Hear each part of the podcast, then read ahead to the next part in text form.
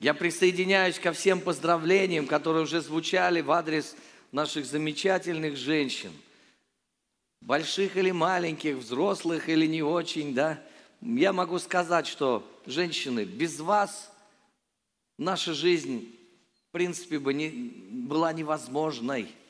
Адам это пробовал уже, он прошел этот путь, и он, возможно, уже и жить-то не хотел, пока не появилась та, которую он сказал, вот она, кость от кости моей, плоть от плоти моей. Да, и Слово Божье говорит совершенно четко и ясно, чтобы никто не превозносился. Говорит, как жена от мужа, так муж через жену. Чтобы вместе были, чтобы любили, ценили друг друга. И я хочу пожелать вам, чтобы вы, наши драгоценные женщины сестры, были счастливы в этой жизни. Чувствовали, что в вашей жизни есть рядом мужчина, который действительно являет собой Бога. Обнимая вас, вы могли чувствовать, что Бог обнимает вас через них. Чтобы вы могли чувствовать, что о вас позаботятся, и вам не нужно переживать. И если стресс, то можно просто отфу на тебя и дальше пойти, понимаешь? А не так нести все это своими силами и мучить свое сердце. Потому что когда вы улыбаетесь, у нас у мужчин вдохновение появляется.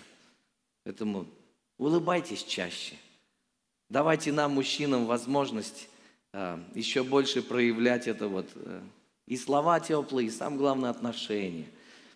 Здоровья вам и хорошего, чудесного сегодня дня, уж точно. Да.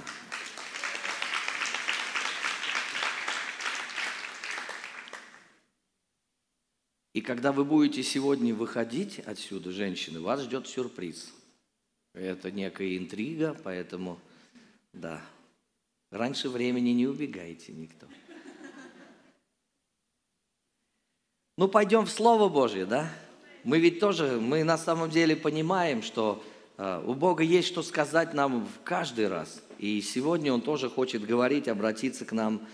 Э, и сегодня я хочу говорить э, на тему «Освободись от духа сироты». Вот на эту тему поговорим, хорошо?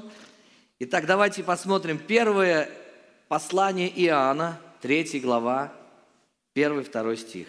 1 Иоанна 3, 1, 2. Смотрите, только Иоанн говорит, вы только посмотрите, какую любовь дал нам Отец, чтобы нам называться и быть детьми Божьими. Мир потому не знает нас, что не познал Его. Возлюбленные, мы теперь дети Божьи, но еще не открылось, что будем. Знаем только, что когда откроется, будем подобны Ему, потому что увидим Его, как Он есть. Мне нравятся некоторые выражения, они просто придают уверенности и силу. Он говорит, смотрите, какую любовь дал нам Отец. Не когда-то даст, не в будущем уже дал. И второе утверждение, что мы теперь дети Божьи – не когда-то будем детьми, возможно, если заслужим, а уже дети Божьи. Возлюбленные дети Божьи, смотрите, какую любовь дал нам Отец. И от нас-то что требуется? Смотреть, какую любовь дал.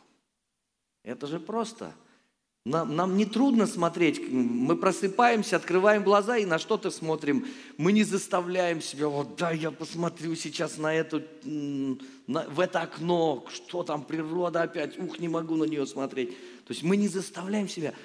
Но вот так же на Бога надо. Это пусть будет естественно, что мы утром просыпаемся, и мы смотрим, какой наш Бог добрый, какой Он любящий. Смотрите, какую любовь дал нам. Потому что можно ведь не смотреть, можно ведь привыкнуть, и уже окно, это духовное окно не шторами не закрыть, и все, и ничего ты уже не видишь.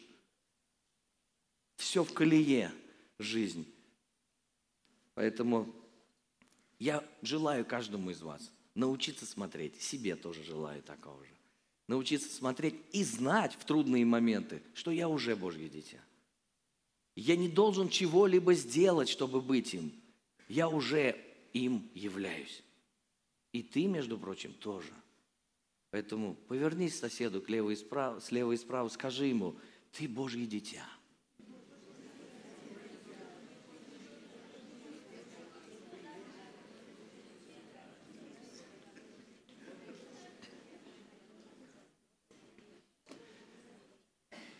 Приятные слова – что, во-первых, я не дитя папы и мамы. Что, во-первых, я Божье дитя. И это главное. Главное что-то в моей жизни. Вы знаете, что все люди стремятся к росту, к какому-то развитию, к результатам. Это нормально, естественно. Но наша задача в основная пропитываться Богом, а не стремиться к каким-либо результатам. Потому что, э, вы знаете, нет ничего более значимее в нашей жизни, чем позволять Богу любить себя и пропитываться этой любовью. Любить и жаждать Господа – это не какой-либо рост, это не какая-то структура. Тут, тут, вот это трудно дать этому определение, если честно – Потому что это не просто служение, которое вот во столько начинается, во столько заканчивается. Оно идет по такому порядку, пусть пункт 1, 2, 3, 4. Никаких пунктов нет, ничего нет. Но есть отношения.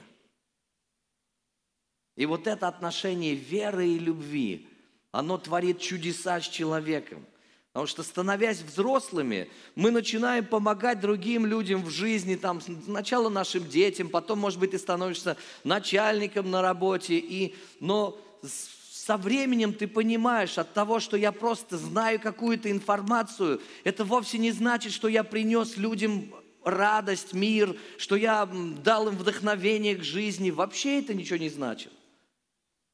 Получается, что, во-первых, я должен стремиться быть способным быть пропитанным Богом, а не просто знать какие-то вещи и толдычить их. Вот, вот, вот, вбиваешь. И вроде правильно все звучит, но жизни никакой нет, и дышать трудно.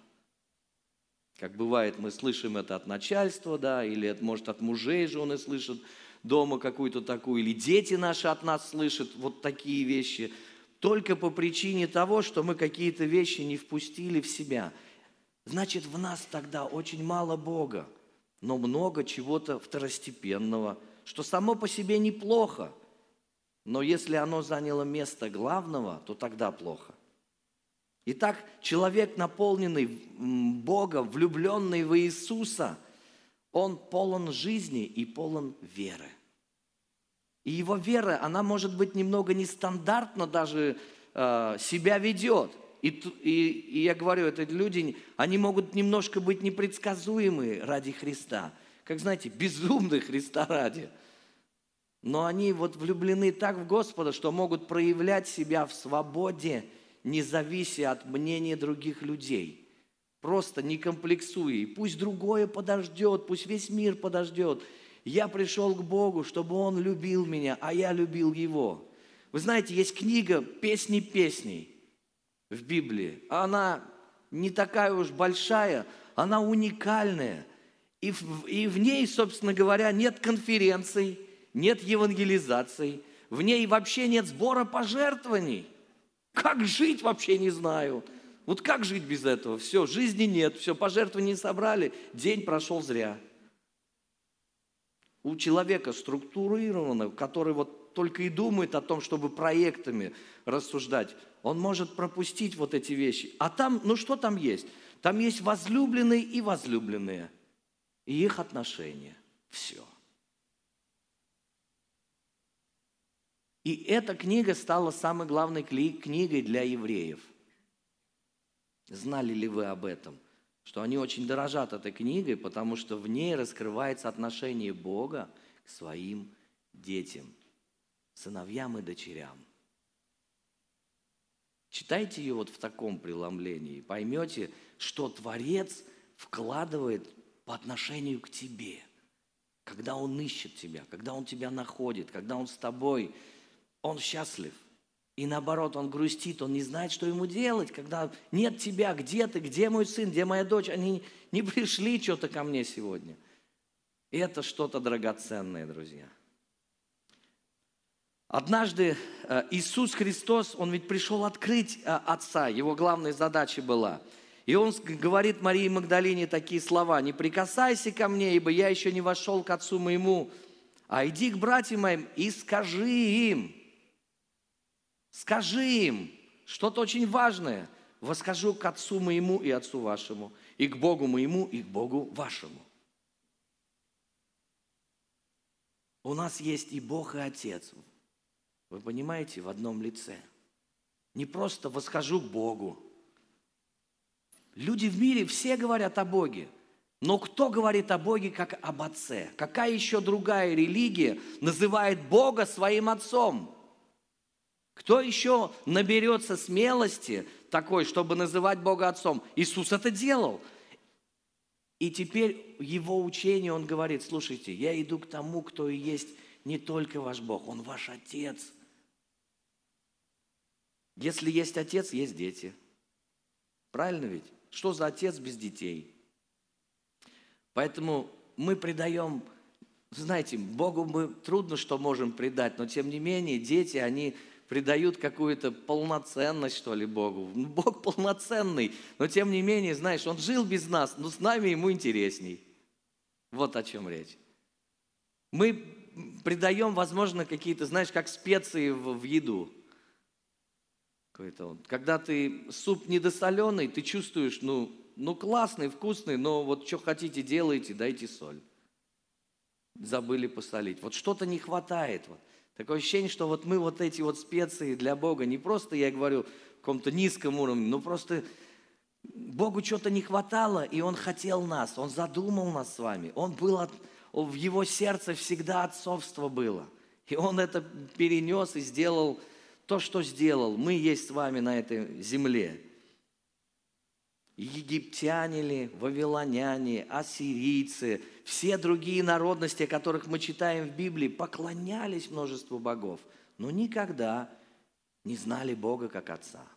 Они знали много богов и приносили им жертвы только, чтобы умилостивить их и показать им свою такую лояльность. Видишь, мы тебе жертву принесли, там, человеческую или животных, или как еду, Поэтому вот не замочи нас здесь на этом месте. Дай нам еще хоть годочек прожить там дальше.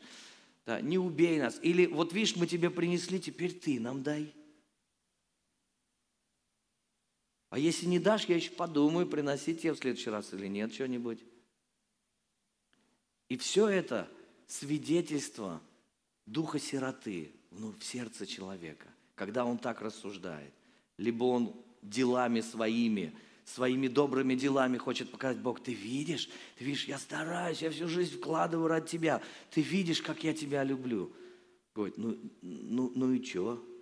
Ну ты, ты видишь, как я тебя люблю? Говорит, ну, ну вижу. А что ты этим хочешь сказать? Ну так люби меня теперь, Бог, люби меня. Он говорит, я и до, до всех твоих дел тебя любил. Разве твои дела дали мне больше шансов тебя любить, чем Эм, чем до них.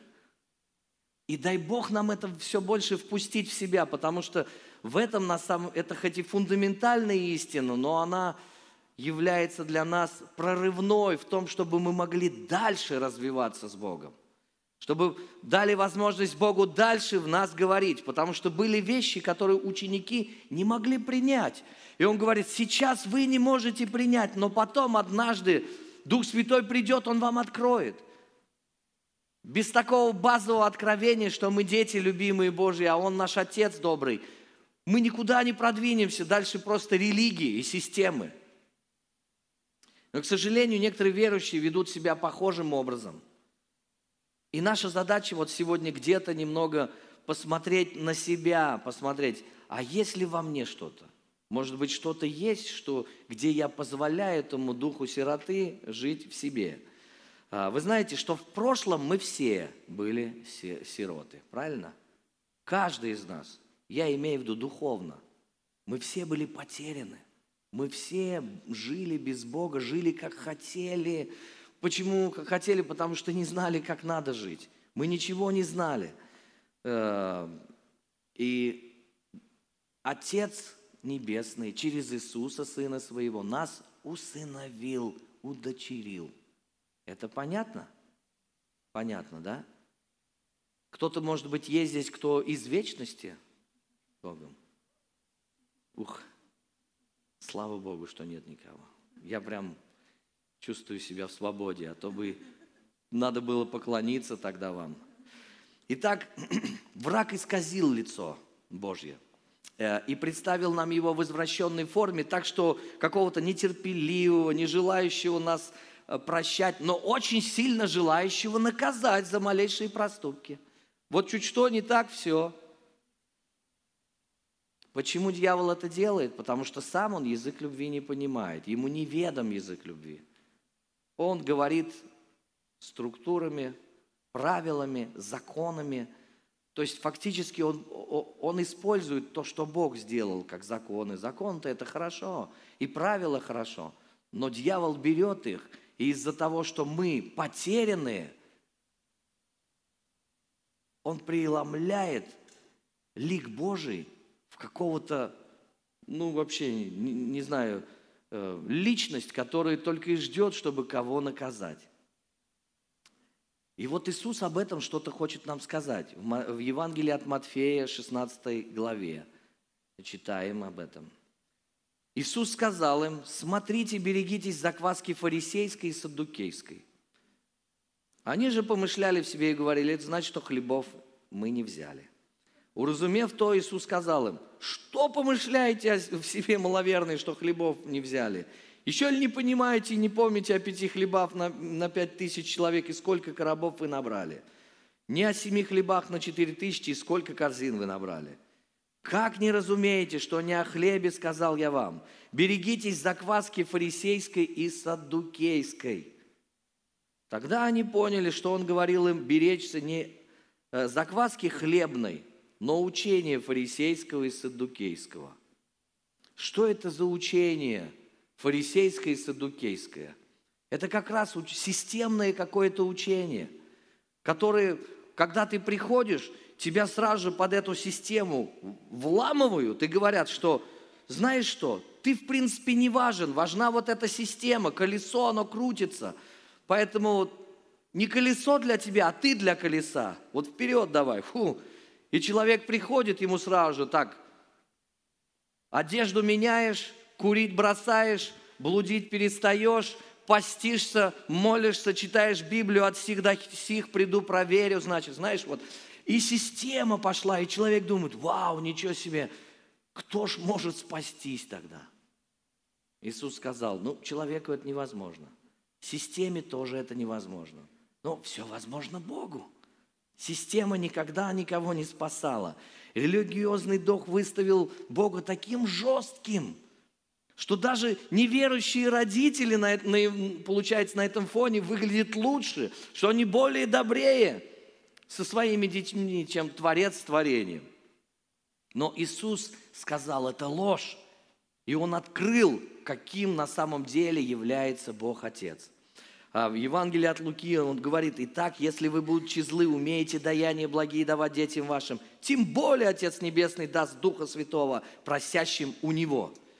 Вот это мне нравится, вот противопоставление некое, тем более, тем более вообще, намного больше. Вы даже не представляете, как вообще вы могли подумать, сравнить Бога с Отцом человеческим – он, в нем нет тьмы, нет зла, он есть любовь. Он вообще не мыслит категориями наказаний. Он не хочет, чтобы человек страдал. Он и так видел, что человек так настрадался уже в грехах своих. Да каждый человек из-за своих грехов сам уже себя наказал так, что мало не покажется. Правильно ведь? Мы, те, кто вот постарше э, уверовали, мы уже вкусили эту грешную жизнь и, и нахлебались от нее тоже. Успели, как говорится. Поэтому всегда завидую по-доброму вот людям, которые не успели нахлебаться. Пришли к Богу с детства. Счастливые вообще. Итак, в нашей христианской вере нам просто жизненно необходимо иметь вот это откровение, что наш Бог добрый. Он добрый, Он заботливый и Он любящий. Иногда мы только вот здесь это понимаем, а нам надо вот здесь это понять. Здесь знают многие, вот здесь надо, чтобы все мы знали. Итак, почему об этом в принципе говорим? Потому что мы сталкиваемся в это в своей жизни, сталкиваемся с жизнями других людей, которые не могут просто воспринимать Бога как Отца. Они умом вроде Его говорят, но живут на самом деле в сиротском религиозном духе. Вы знаете, что пока Иисус не пришел на землю, мы действительно все были заброшены. Да?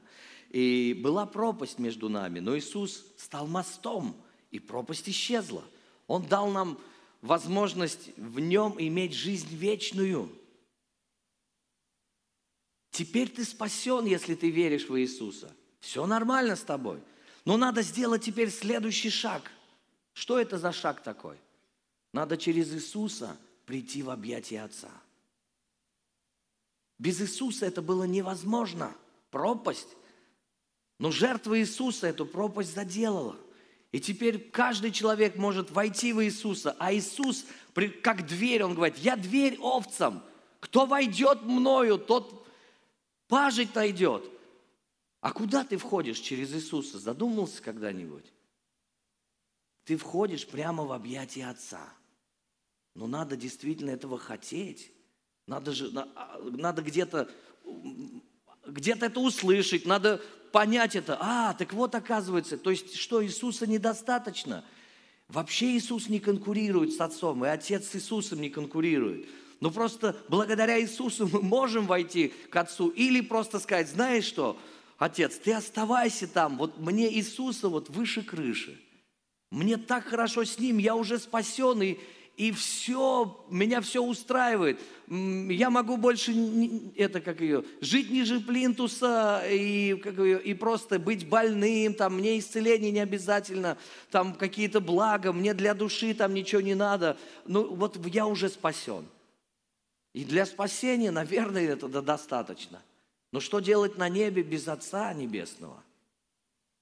Когда мы придем на небо, мы ведь с Ним будем в вечность. Поэтому нам надо здесь Его узнать. Итак, этот шаг можешь сделать ты лично. Никто не может сделать его за тебя. Потому что если мы смотрим через призму системы, религии какой-то, а, то тогда мы искажаем лицо Божье – мы будем волноваться и пасовать перед Богом. Отцом, о, Бог, Отец, Он какой-то совершенно святой, Он уникальный, и ты в страхе от Него. Есть страх Господень, который влечет тебя к Богу, наоборот, прямо в Его объятия несет. Есть страх не Божий, который, как Адам говорит, голоса твоего я убоялся, поэтому пойду-ка я спрячусь. Есть разный страх. Итак, мы, если мы постоянно боимся ошибаться, вот постоянно, а вдруг что-то неправильно я подумаю, скажу, или как-то неправильные какие-то вещи сделаю, о, Бог меня просто не знает, что со мной сделает. Некоторые люди не хотят идти к Богу Отцу в Его объятия, потому что их земной Отец был страшным человеком – возможно, постоянно наказывал за какие-то малейшие проступки, был жесток или вообще насилие проявлял, то, конечно, э, такое искажение, оно от такой отпечаток дало в сердце человека, что когда ему говорят о небесном Отце, он вспоминает своего отца и говорит, я, нет, я не хочу. Или вы знаете что, бывает в жизни сильные, умные и богатые люди – очень сильно нам навредили в жизни. Мы пострадали от них в какой-то мере. Они унижали нас. И когда нам говорят, ты знаешь, а Бог-то наш всемогущий.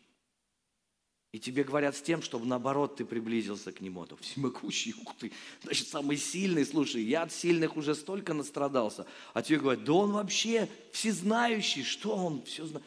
О, я от умных людей тоже настрадался, извините вообще. Некие преломления идут. Человек отходит от Бога, он понимает, что вот эти сильные, крутые люди били его, и, а тут какой-то суперсильный вообще. Буду-ка я в стороне. Мне достаточно Иисуса. Ну, в крайнем случае, еще Дух Святой, все. Отец как-то вот, ну, высокие материи.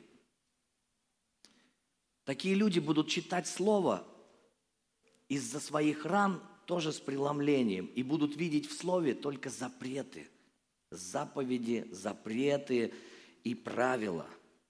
Как Иисус говорит, правило на правило, заповедь на заповедь. Знаешь, шаг влево, шаг вправо, расстрел. Если ты ловишь сейчас на этой мысли, что какие-то нотки вот этого в тебе, в тебе есть, обращай внимание, пусть Дух Святой сейчас будет нам каждому служить и показывать, а что есть, что мы постоянно боимся ошибиться. Вот я в служении или я просто в семье, я боюсь прям быть плохой женой. Сейчас вот приду, суп не сготовлю, не знаю, что муж скажет. Да ладно муж, а Бог что подумает, вот мужа не накормила. Я не призываю жен не кормить муж, поймите, муж, мужей. Вопрос в другом. Если она боится, значит там вообще нет любви никакой. Она боится – а она должна была, наоборот, чувствовать защиту вместо страха. Что-то искажено. И, возможно, не, не муж плохой, но у жены дух сироты внутри. Она не впустила а, отца так близко в свое сердце и сама не вошла в его объятия. Из-за этого она чувствует себя вот так. Вы знаете что? Когда мы смотрим на жизнь Иисуса, мы видим, что Он делал только то, что Ему Отец показывал – И когда мы не попадаем в объятия Отца, на самом деле мы тоже никогда не узнаем, кто мы, кто Бог, что Он делает, что мы можем делать. Мы просто не узнаем этого до конца. Поэтому давайте каждый, возьмем для себя вот это, сам, ну, это такое драгоценное дело. Когда мы будем в следующий раз, когда мы попадем в нашу закрытую комнату, как вот а, Иисус учил, как мы общаемся. Помните? И Отец твой, видящий тайные, воздаст тебе явно, да, когда ты приходишь. Постарайся в этой молитве открыться для Отца и просто обними Его. Ну, так вот представь. И представь, что ты тоже, что Он обнимает тебя. Это не сумасшествие, это вера. Она простирается и видимое ей не чуждо, и какие-то внешние вещи ей вообще не чужды. Вот в Новый, в Новый год пастор Сергей нас тут прыгать всех заставил на сцене, да, и это было в духе классно. Порой нам что-то нужно сделать, чтобы как-то вот раз и принять, какие-то проявления внешние совершить. Не просто все на уровне, знаешь, такой абстракции духовно-ментальной. Э, Нет. Но и физически какие-то проявления нужно делать. Итак, когда Иисус говорит, я дверь овцам, Он говорит, ты мной войдешь к Отцу прямо. И Он имеет в виду, что мы от Отца что-то должны получить. А что мы можем получить? Ну, Иисус наш пример в этом. Что Иисус имел? Он имел три вещи. Отождествление, обеспечение и защиту. Три ключевые вещи, которые имеет человек от, от отца своего, даже вот в семье. Наши дети, они должны знать, кто они. Почему сегодня расплодились вот люди нетрадиционной ориентации? Потому что у них либо не было отцов, либо они сами были странные, эти отцы. И они не передавали, они не говорили мальчику, мальчик, ты мальчик, сынок, мы с тобой мужики. И это звучит гордо. Тебе не надо думать, кто ты. Ты мужик вообще, мы с тобой мужики, пойдем в баню, сынок, пойдем в облу сожрем. Давай что-нибудь сделаем вообще такое классное. Понимаешь? Что-то мужское такое, чего мама, может, и, и не поймет, да и не надо. С дочерью по-другому ты говоришь, доченька моя, ты такая любимая, ты принцесса моя, ты девочка. И это звучит гордо. Это что-то очень ценное – И когда мы смотрим на жизнь Иисуса или когда мы смотрим на жизнь учеников, мы видим разные вещи. Поэтому Иисусу приходилось их постоянно учить, исправлять где-то. Он менял их мышление. Ученики – пример наглядный для нас, как, будучи близко с Иисусом, вот ближе, чем ученики, никто не был с Иисусом, никогда еще. Они жили с Ним, они ели, они ходили, путешествовали везде. Три года без конца с Иисусом. Везде. И при этом они мыслили, как сироты, и поступали так. Какие признаки сиротского мышления? Я несколько выписал тоже. А, соревновательность, страх, зависть, самоправедность, упование на внешние проявления, нездоровое отношение к деньгам. Список можно продолжать и продолжать. Ну, тогда бы нам не хватило, наверное, тогда и времени. Ну, давайте вот об этих пунктах поговорим. Давайте вот первое, соревновательность. Это что-то, что связано с гордостью, с превозношением. Сирота постоянно борется за то, чтобы его замечали.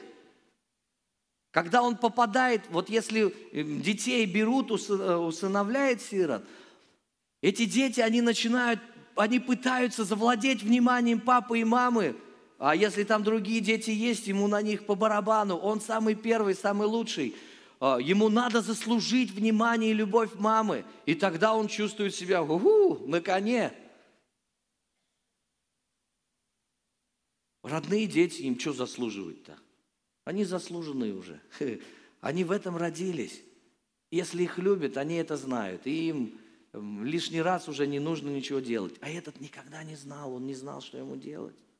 Поэтому эти люди чаще всего выпячиваются, не уважая других в жизни. У них всегда все самое лучшее. Если кто-то говорит, вот я там молился час, то он скажет, а я два молился. Я привел к Богу троих человек, а я пятерых привел, понимаешь, там у него всегда все лучшее. Он хочет выделиться, а для чего? Да просто, чтобы отец увидел, какой он крутой, сказал, сынок, вот, знаешь, все, все остальные отстой, но ты мой самый любимый. И вот в этом состоянии он будет чувствовать себя хорошо. И это на самом деле вот он, сиротский дух.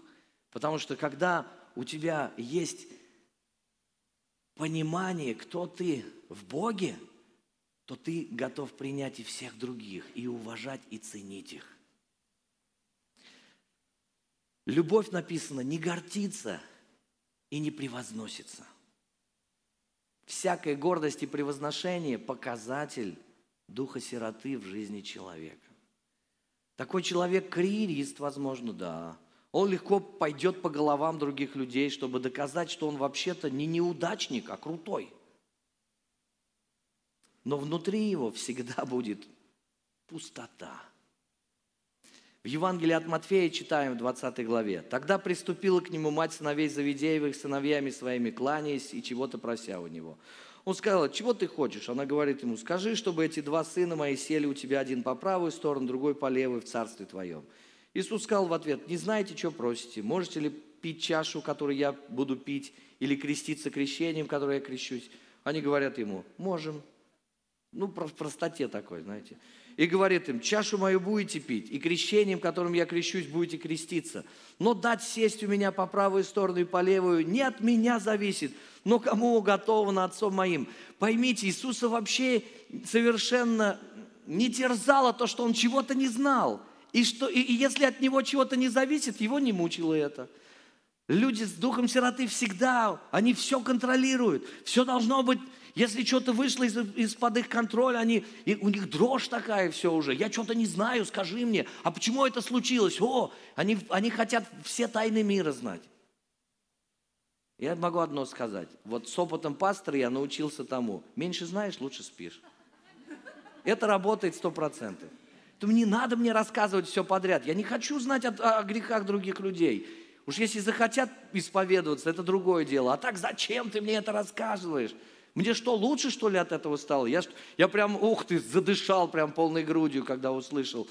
Потому что люди, да, мы все согрешаем, но они разбираются с Богом. Ты-то мне зачем об этом рассказываешь? Поэтому не нужно лезть во все. Если ты чего-то не знаешь, это хорошо. Если от тебя что-то не зависит, замечательно. Значит, кто-то за это несет ответственность. Не я. Аллилуйя. И он говорит, «А, Услышав это, а, сейчас, услышав это, прочие десять учеников вознегодовали на двух братьев. А что они негодовали-то? Они негодовали, потому что они сами хотели быть по правую и левую сторону. Каждый из них. А что это вы первые пошли? И такие, кто сидят, думают, слушай, надо было, слушай, они нас опередили. А, надо было нам чуть-чуть побыстрее прийти с Иисусом. Вот, продвинуться, продвинуть себя туда – это Иисус говорит, вы, Знаете, что князья народов господствуют над ними, и вельможи властвуют ими. Но между вами да не будет так. А кто хочет между вами быть большим, да будет вам слугой. И кто хочет между вами быть первым, да будет вам рабом. Ух, что слугой раб? Подожди, Иисус, ты ничего не перепутал? Я думал начальником, президентом, там, генералом там. Нет, рабом и слугой устраивает? Нет, не устраивает. А, а, Иисус, тогда вы не туда попали, ребята. Вы что хотите-то? Да мы хотим карьеру сделать, собственно. Иисус говорит, нет, здесь карьеру не делаю. Здесь сразу попадает в высшее звание детей Божьих. Выше этого не существует. Итак, во-первых, если ты вот это осознаешь, смотри, во-первых, ты дитя Божье. И уже потом учитель, родитель, там, знаешь, начальник, лидер, президент, кто угодно. Во-первых, ты дитя Божие. Если тебя это не устраивает, все остальное тоже не принесет тебе никакого счастья. Если ты был когда-то, занимал какую-то позицию, потом просто ушел, и ты наслаждаешься так же и Господом, как и, до, и во время позиции, замечательно. Значит, все в порядке с тобой. А если вдруг ты что-то делал, и ты вдруг осознал, что а что, я теперь не буду делать? О, я отнес ответственность, а теперь я не несу ответственность. А как жить-то мне теперь? Ну, если, если служение было твоей жизнью, то жизнь закончилась у тебя. Да? А если Иисус твоя жизнь, то все в порядке. Все продолжается замечательно. Что изменилось-то? Ты счастливый, Иисус счастливый. Вот знаете, как в песне песни, есть возлюбленные и возлюбленные. А, а что еще-то надо? Все остальное прилагательное. Итак, с перспективы вечности ты начальник одну секунду –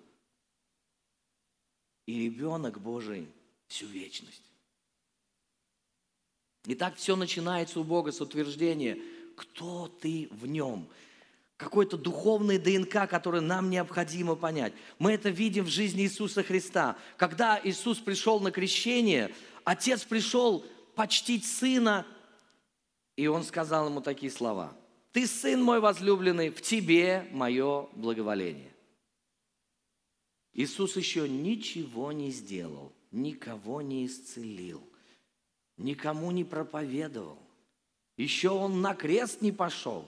Ничего Иисус не сделал. И отец ему сказал, как он на него смотрит, что он о нем думает. Если перевести эту фразу, можно было бы так. Сын, ты принадлежишь мне, а я тебе. Все мое твое. Я горжусь тобой ты мне очень нравишься, и мне нравится то, что ты делаешь. Или планируешь делать. Да? Вот это, собственно говоря, вот жизнь усыновленного ребенка, мышление усыновленного ребенка. Сын моя, дочь моя, пойми, кто ты во мне. Тебе не надо, эм, сломя голову, что-то делать, чтобы угодить мне. Ты мне угождаешь собой тем, кто ты есть. Не ты же себя захотел и сделал, я тебя захотел и сделал тебя. Ты мое творение. Ты уже не сможешь ни, ничем, э, ничего лучшего сделать, чем просто быть со мной. Все остальное будет исходить из этих отношений.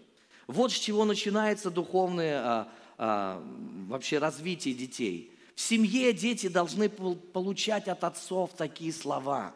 Отцы, Говорите добрые слова женам вашим, а жены через вас принимают тоже Божью любовь. Знаете, женщины вдвойне благословлены, потому что они благословлены Богом и мужем своим. Они имеют и защиту, и идентификацию, которую муж подтверждает. Вот кто ты. Думаешь, жена, да что ты, я, тебе, я же не изменил ну, твое, свое отношение к тебе. 20 лет назад сказал, что люблю, и продолжаю. Если что-то изменится, скажу. Но вопрос-то в том, что а им надо это, потому что они утверждаются через это. Немощные же сосуды, да? Мы мощные сосуды, но нам не надо, видимо. Вот. Но мы от отца это принимаем и передаем дальше. Жене, детям передаем. Говорим их, что мы гордимся ими. Если никогда в своей жизни твой ребенок не слышал, что он твой герой, что ты им гордишься, отклонения будут потом в его жизни. И, возможно, ему придется психологически иметь, иметь травмы в жизни. Из-за этого он будет иметь какие-то неудачи в своей жизни. И вот этого откровения больше всего людям в мире не хватает. А о том, что Бог добрый и любящий. А не о том, что курить и пить вино и блудить – это грех. Это, это не откровение. Люди и так знают, что это грех. Но ничего сделать не могут. Покажи людям, кто они в глазах Бога, и направь их через Иисуса к Отцу. Отец им все скажет, кто они есть. Вот ты работаешь кому-то, говоришь, слушай, да хватит уже пить, как ты достал вот меня, всю семью вообще вытащил все, у нас уже все пропил вообще, что ты. И вот жена зудит на мужа. И так 20 лет проходит, жизнь не меняется мужа совершенно. А что ему говорить? Он и так знает, но что он может с этим сделать? Ему нужно к отцу. Когда он побывает хоть несколько секунд в объятиях отца, он все поймет – и ему не нужно было вот эти 20 лет мозг выносить. Поэтому и сказано, житием жен своих мужья будут приобретены, а не словом жен своих. Бесполезно это все говорить. То, что люди могут получить только от Небесного Отца, никакой человек им не даст. Никакая программа, конференция или еще что-нибудь. Это может дать только Бог Отец. Если мы позволим Ему себя любить, если позволим Ему себя научить, то станем здоровыми, счастливыми и плодоносными. Аминь. И так не нужно выпячиваться, э, чего-то из себя строить в жизни. Будь тем, кто ты есть, цени это, дорожи э, просто, цени себя, потому что ты уникальный. Об этом ну, отдельную проповедь можно сказать будет потом. Может быть, в следующее воскресенье, кстати, поговорим.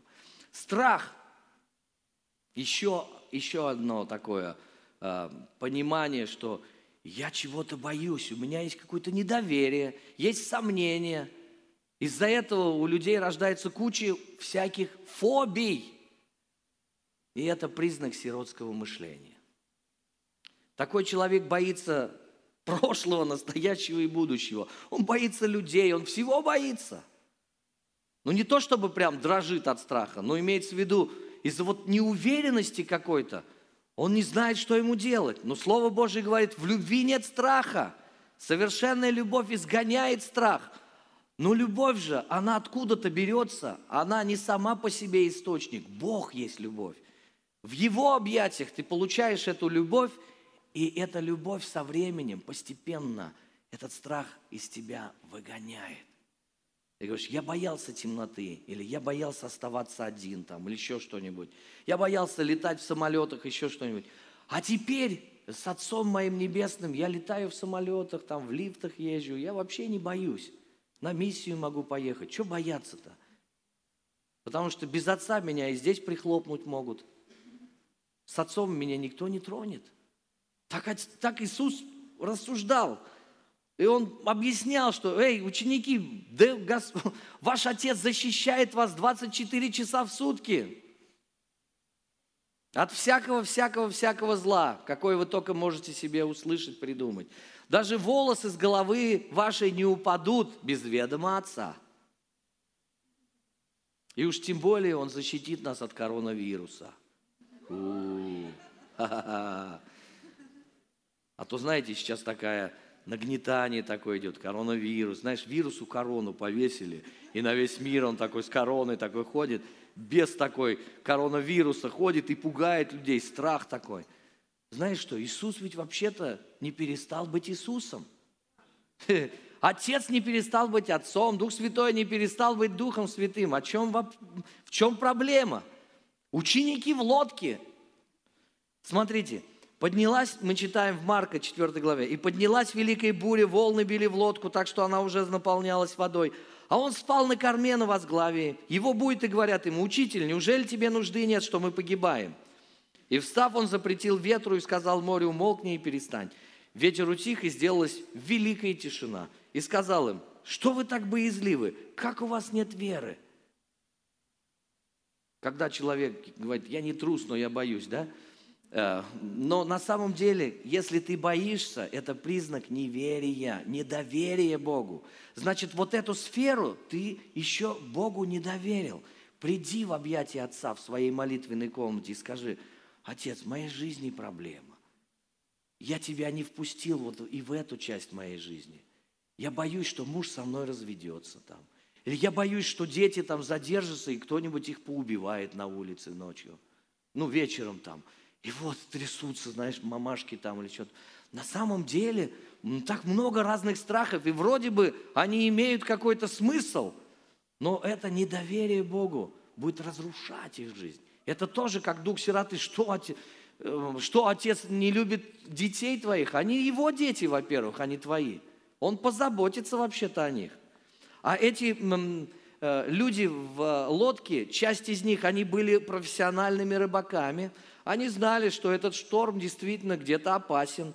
И кричали, потому что исходили из своих естественных, привычных, а, как это, опыта своего.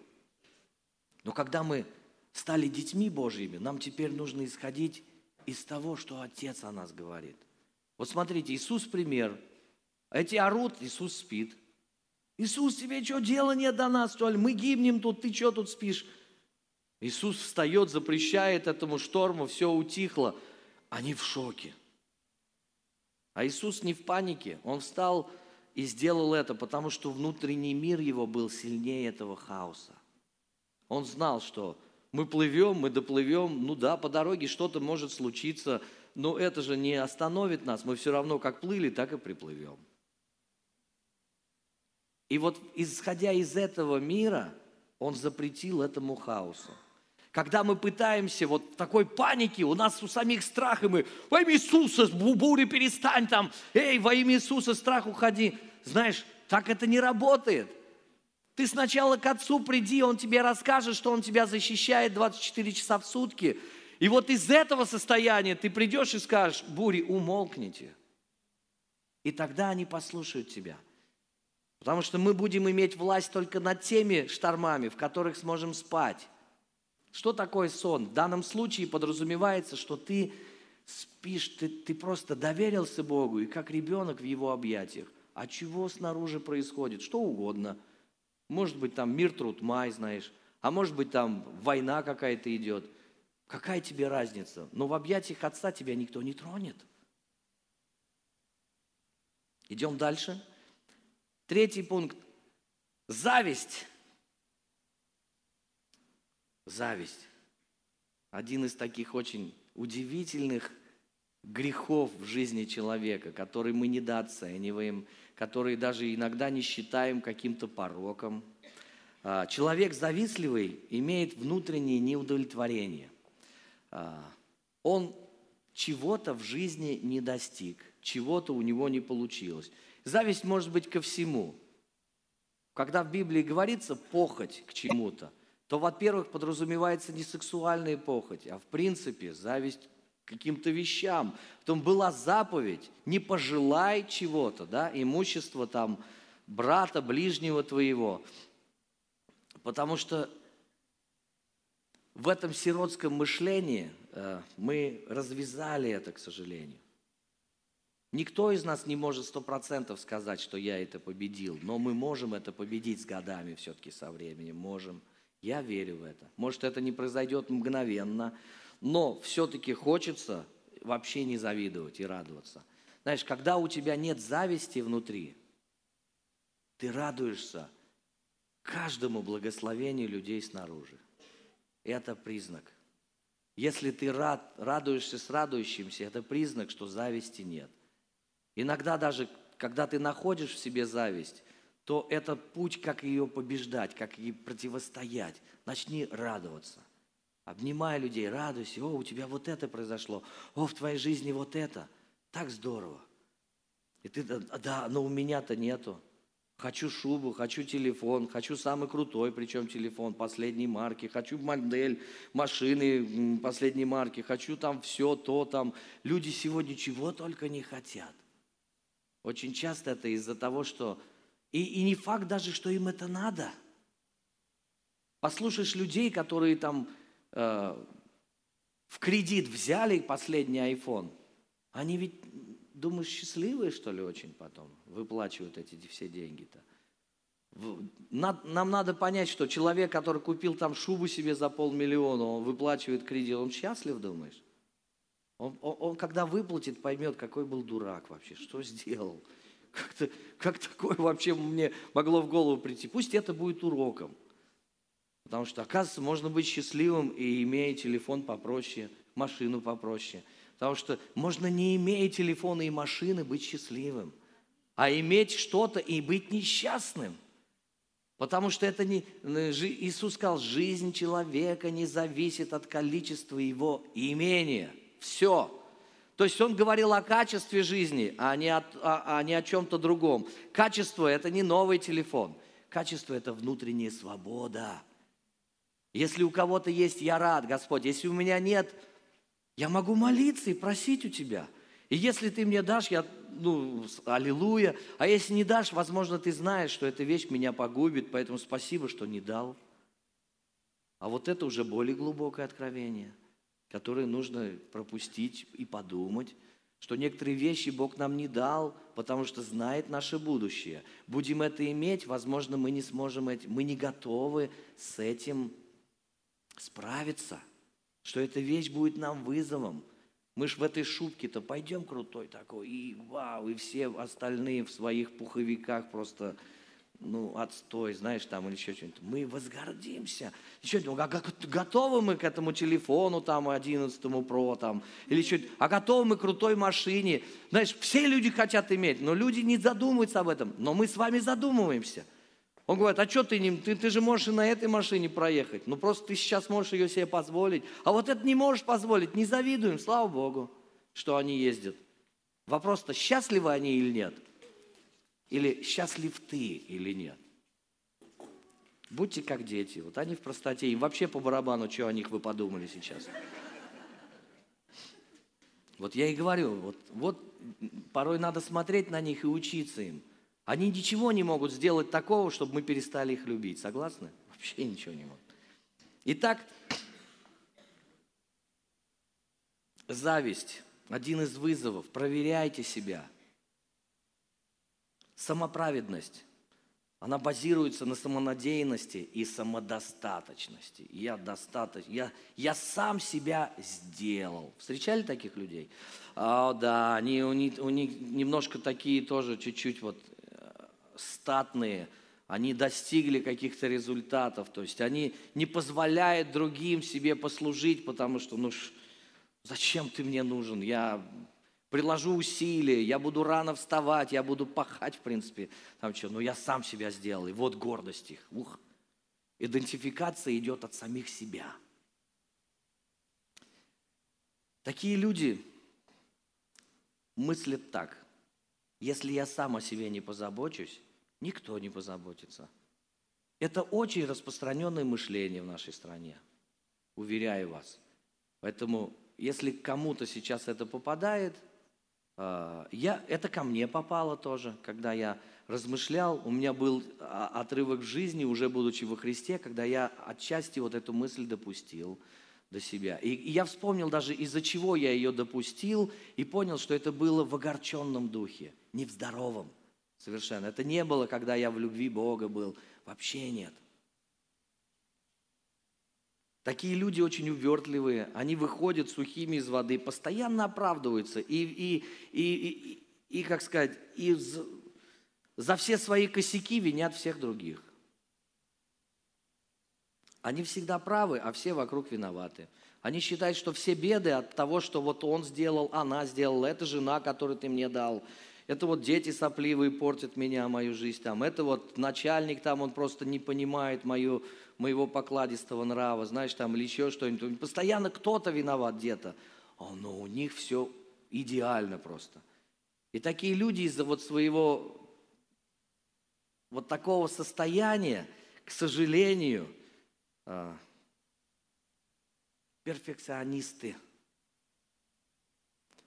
Им надо, чтобы все было идеально или лучше никак. Но я нигде в Библии не нахожу такого отношения к нам. Господь говорит, мой слуга, если сколько бы раз не упал, я его подниму. А, а такой слуга, Он, он боится хоть один раз упасть, чтобы показать свою слабость. Он, этот человек слабость не покажет. А, возможно, будет держаться одиноким. Ему легче одному. Потому что все остальные все равно слабже думают, ниже думают, и проблемы от них. То есть давайте посмотрим на себя а, с позиции праведности Бога. Эта праведность была на нас одета, когда мы пришли к Богу, не сделав ничего. Либо ты принимаешь эту праведность и счастлив в ней, либо будешь в самоправедности и будешь несчастнейшим человеком.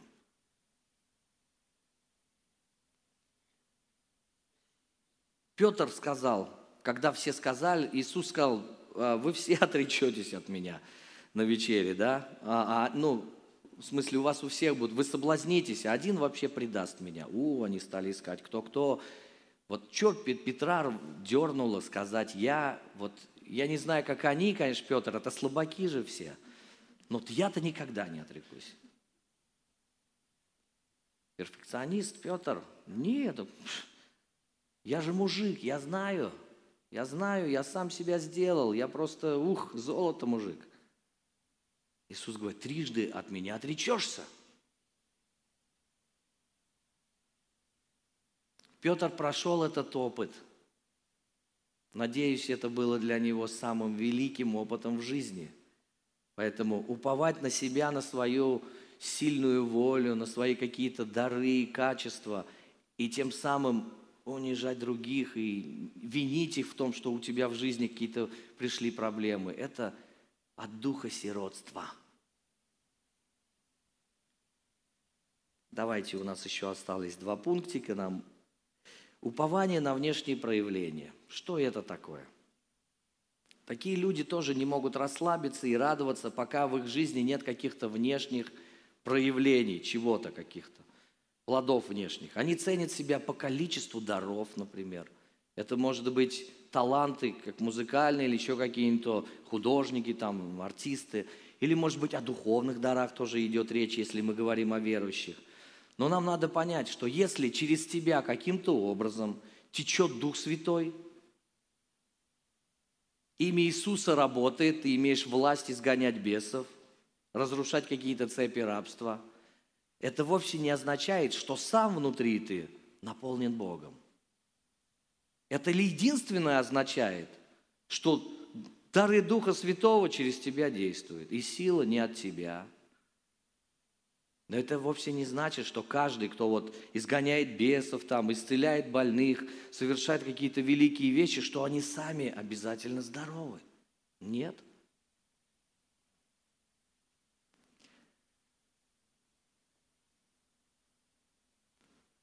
Если человек э, исцеляется под силой Божией, то мы должны Бога прославлять. И этот человек, во-первых, тоже Бога прославлять.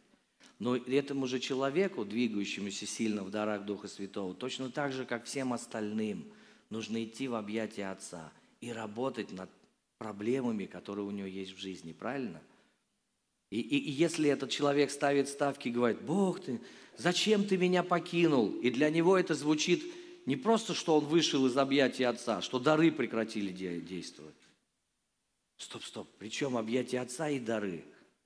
Дары это вообще что-то, что от тебя никак не зависит. Расслабься, ревнуй о них. Но это, но от тебя зависит, чтобы прийти к Отцу и получать эту любовь, позволять Ему любить себя. Это что-то, что связано с твоим характером. Это не внешние проявления, это внутренняя суть. Поэтому всегда ставь ставку на характер, а не на внешние проявления. Обращай внимание, что тебя радует. Когда ученики исцеляли людей, изгоняли бесов, прибежали к Иисусу, Иисус присек их и говорит, эй, эй, я чувствую, ребят, что вы как-то подверглись каким-то внешним результатам, и они на вас повлияли сильно, но я вам хочу одно сказать, радуйтесь не этому, а что ваши имена в книге жизни. Есть гораздо больше повод для радости. А эти люди, все, помолился и не исцелился человек. Что-то не то в моей жизни. Ты что ли целитель? Причем твоя, твоя жизнь? Твоя жизнь никогда и не строилась на этих дарах. А если строится, измени это, потому что это дух сироты. Итак, по плодам их узнаете их, а не по дарам их узнаете их. Иисус говорил про деревья, что каждое дерево приносит плод. И последнее, нездоровое отношение к деньгам. Вот тоже хотела эту сферу затронуть. То есть тоже показатель духа сиротства, когда человека трясет, если у него нет денег. Все, место не находит. Тоже очень распространенная, кстати, сфера. Э, людям говорят, слушай, ну давай поедь в библейскую школу, съезди куда-то на конференцию или просто ремонт сделай в квартире. Это такой вызов в мою жизнь. А где я деньги возьму? А где другие берут? Ну, не знаю другие, я не могу, там все они боятся. Ну, ладно, ты не можешь, это ладно. Но когда люди вдруг, им зарплату не дали, и все в жизни опустилось. Или деньги потеряли, и все, жизнь оборвалась. Как будто деньги были жизнью. А деньги никогда не, не, не жизнь. Это что-то, что прилагается в нашей жизни. Поэтому люди, которые ценят деньги больше, э, чем Иисуса, всегда будут в идолопоклонстве этим деньгам. Они вот как сироты. Э, и такие люди впадают в депрессию, когда нет денег, или наоборот, они на коне, такие крутые, когда у них они заработали много. И вот их достоинство в деньгах Наше достоинство никогда не исходит из одежды и из денег и их количества. Слышите? Наше достоинство в Боге. Пусть это войдет в нас. Потому что Павел пишет, научился жить в скудости, научился жить в изобилии. Да, Господь будет нас проверять и в том, и в том в нашей жизни. И это нормально. Для чего? Чтобы вытащить из нас этот сиротский дух.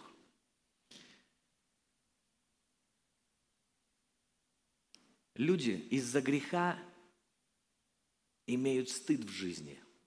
Этот стыд приходит, потому что, э, потому что мы не знаем, как разбираться. И вот в этом стыде верующие, когда ходят долго, это показатель их тоже непонимания, что Бог способен простить нам каждый грех.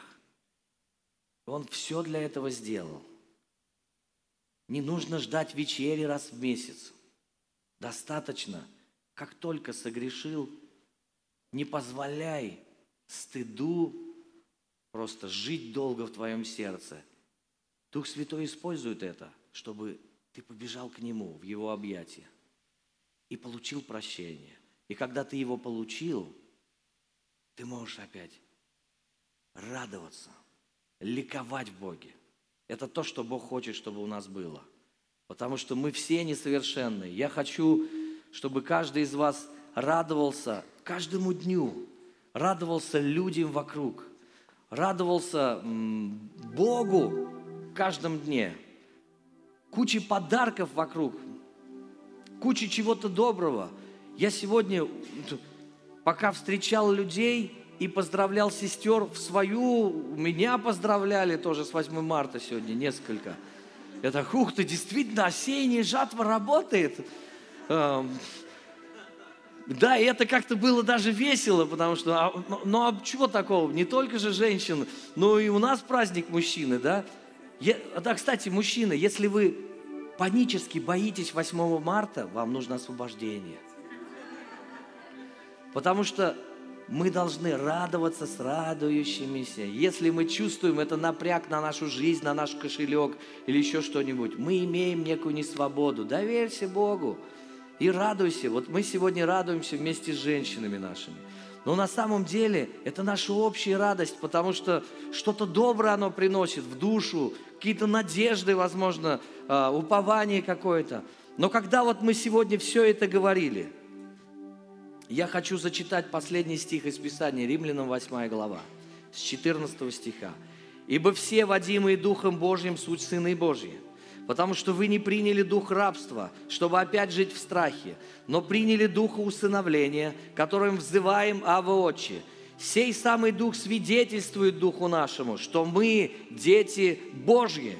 А если дети, то и наследники. Наследники Божии, сонаследники же Христу, если только с Ним страдаем, чтобы с Ним и прославиться. Это место сказано тебе и мне. Сказано, что мы уже дети Божьи. Дух Святой пришел и свидетельствует нам, кто мы есть. Мы усыновленные. Мы имеем дух усыновления. Сирота остался в прошлом. Все старое прошло. Сирота прошел. Теперь все новое – Теперь ты возлюбленный сын, возлюбленная дочь в Боге. Аминь. И поэтому, если ты спросишь себя Божьем присутствии, а есть ли у меня дух сироты? И если ты получишь какое-то понимание, Господь скажет, да, есть, или ты уже получил, беги в объятия Отца. Через Иисуса Христа у тебя есть доступ. И вы знаете, этот дух сироты, он не может жить там, где ты с Отцом. Он просто растворяется, просто исчезает там. А мир так сильно нуждается в людях, которые свидетели Иисусу. И не просто свидетели того, чего не знают. Речь не о теоретическом свидетельстве, потому что мы свидетельствуем своим отношением. Мы, как Петр говорит, что имею, то и даю. Что-то, что внутри меня – прощение, спасение, исцеление, свобода внутренняя, во-первых. Вот это мы и несем в этот мир. Но если мы сами скованы, сами живем в страхах, соревнуемся, если у нас есть зависть, если мы на внешнее только ставим, знаешь, мы все время будем сами где-то осекаться и так, о, что-то я не то сделал, Бог, а то ли я сказал, а так ли я поступил, и ты все время боишься это от незнания, какой отец. Это показатель просто. Беги в его объятия. Давайте поднимемся все.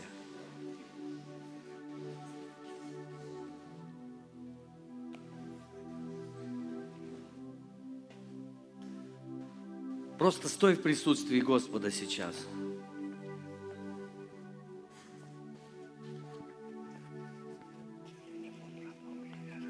Данная запись сделана местной религиозной организацией Церковь Христиан Веры Евангельской Слова Жизни города Нижнего Новгорода. ИНН 52 600 52 114 ОГРН 102 52 300 19 613.